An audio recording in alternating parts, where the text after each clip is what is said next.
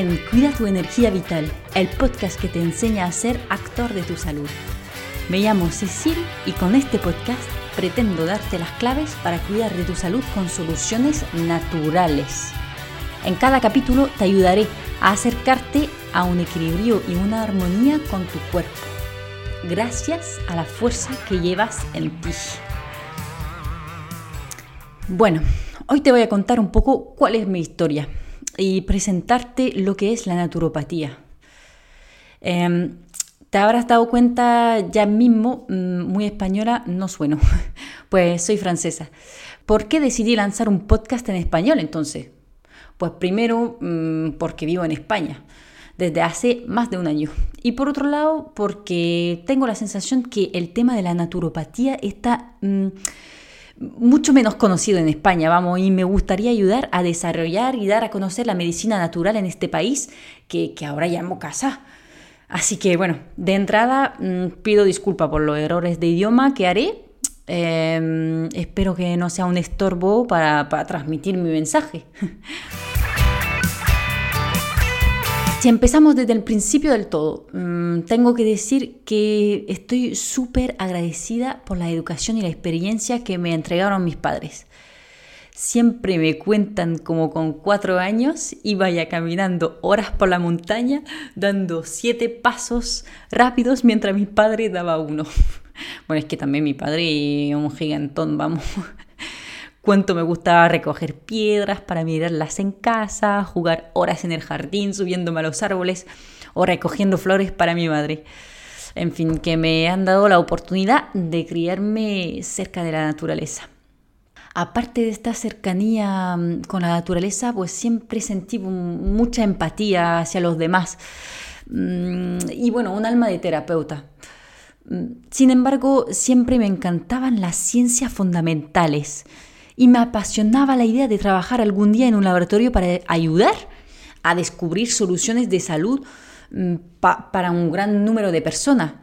En fin, cuando tuve que decidir qué carrera seguir, mm, me dirigí hacia farmacia, porque me daba todavía estas opciones tanto de, de estar cerca del paciente como de trabajar en investigación. Pues al terminar mi estudio he trabajado tanto en varias farmacias como en investigación.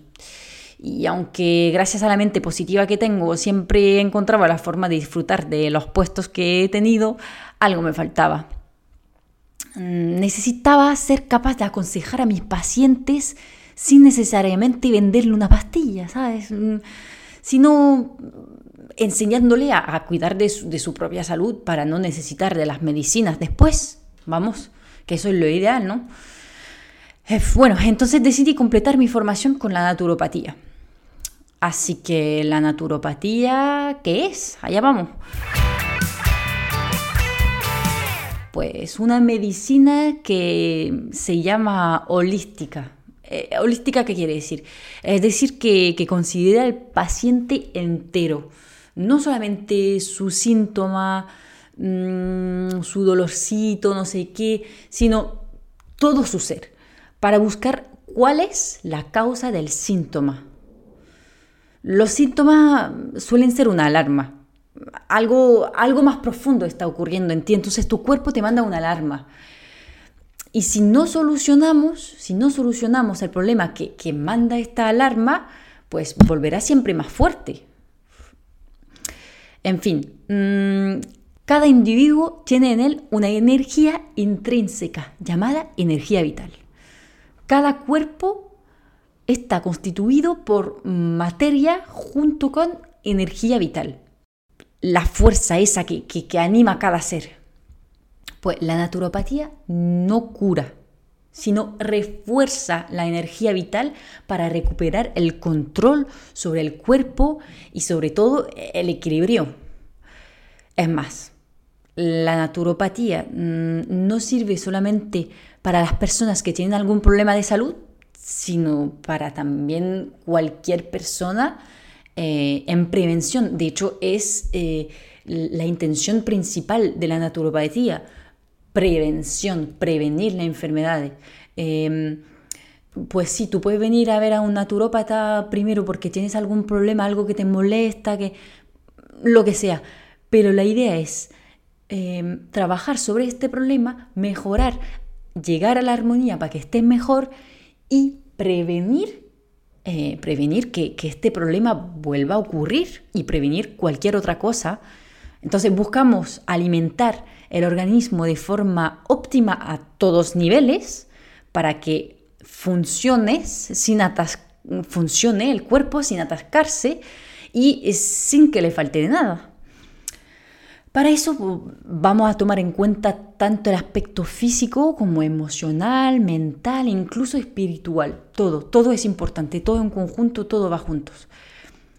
De manera general, después de conocer la historia del paciente, analizar sus hábitos de vida, pues diseñamos un protocolo personalizado para cada paciente que muchas veces consiste en desintoxicar, perdón, drenar el cuerpo, luego revitalizarlo aportando todas las vitaminas y minerales necesarias al correcto funcionamiento del organismo y terminamos por una fase de estabilización para aprender a, mantener los beneficios eh, obtenidos gracias a una nueva higiene de vida.